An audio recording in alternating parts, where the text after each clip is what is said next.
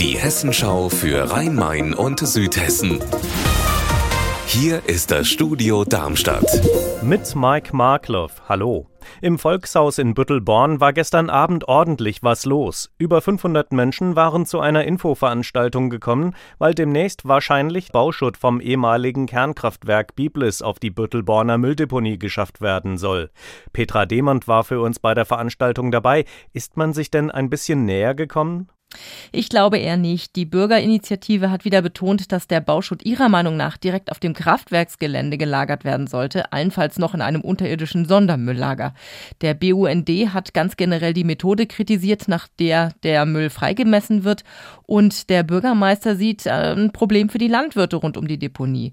Die Umweltministerin und die Regierungspräsidentin, die haben zwar versucht, die Wogen zu glätten, aber von Mitarbeitern aus dem Ministerium kamen Aussagen wie, wir sind eine Behörde und wir halten uns an Gesetze und das schafft nicht wirklich Vertrauen und Verständnis. Aber gibt es denn ernstzunehmende Chancen, dass die Pläne doch nochmal geändert werden?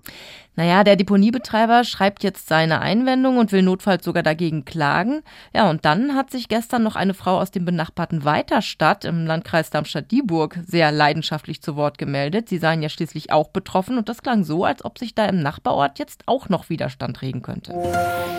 Der Prozess gegen den abgewählten Frankfurter Oberbürgermeister Peter Feldmann geht weiter. Heute werden viele Zeugen gehört, darunter auch der ehemalige Personalleiter der Arbeiterwohlfahrt.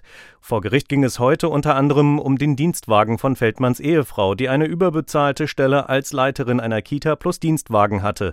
HR-Gerichtsreporterin Heike Berufka, was hat der ehemalige Personalleiter erzählt?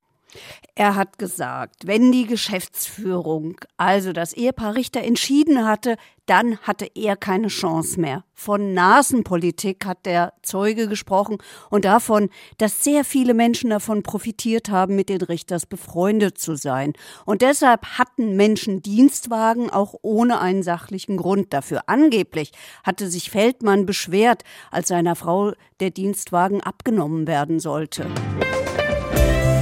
Unser Wetter in Rhein-Main und Südhessen. Allmählich verdrängen die Wolken die Sonne, dabei steigen die Werte auf 10 Grad in Oberursel-Weißkirchen im Taunus.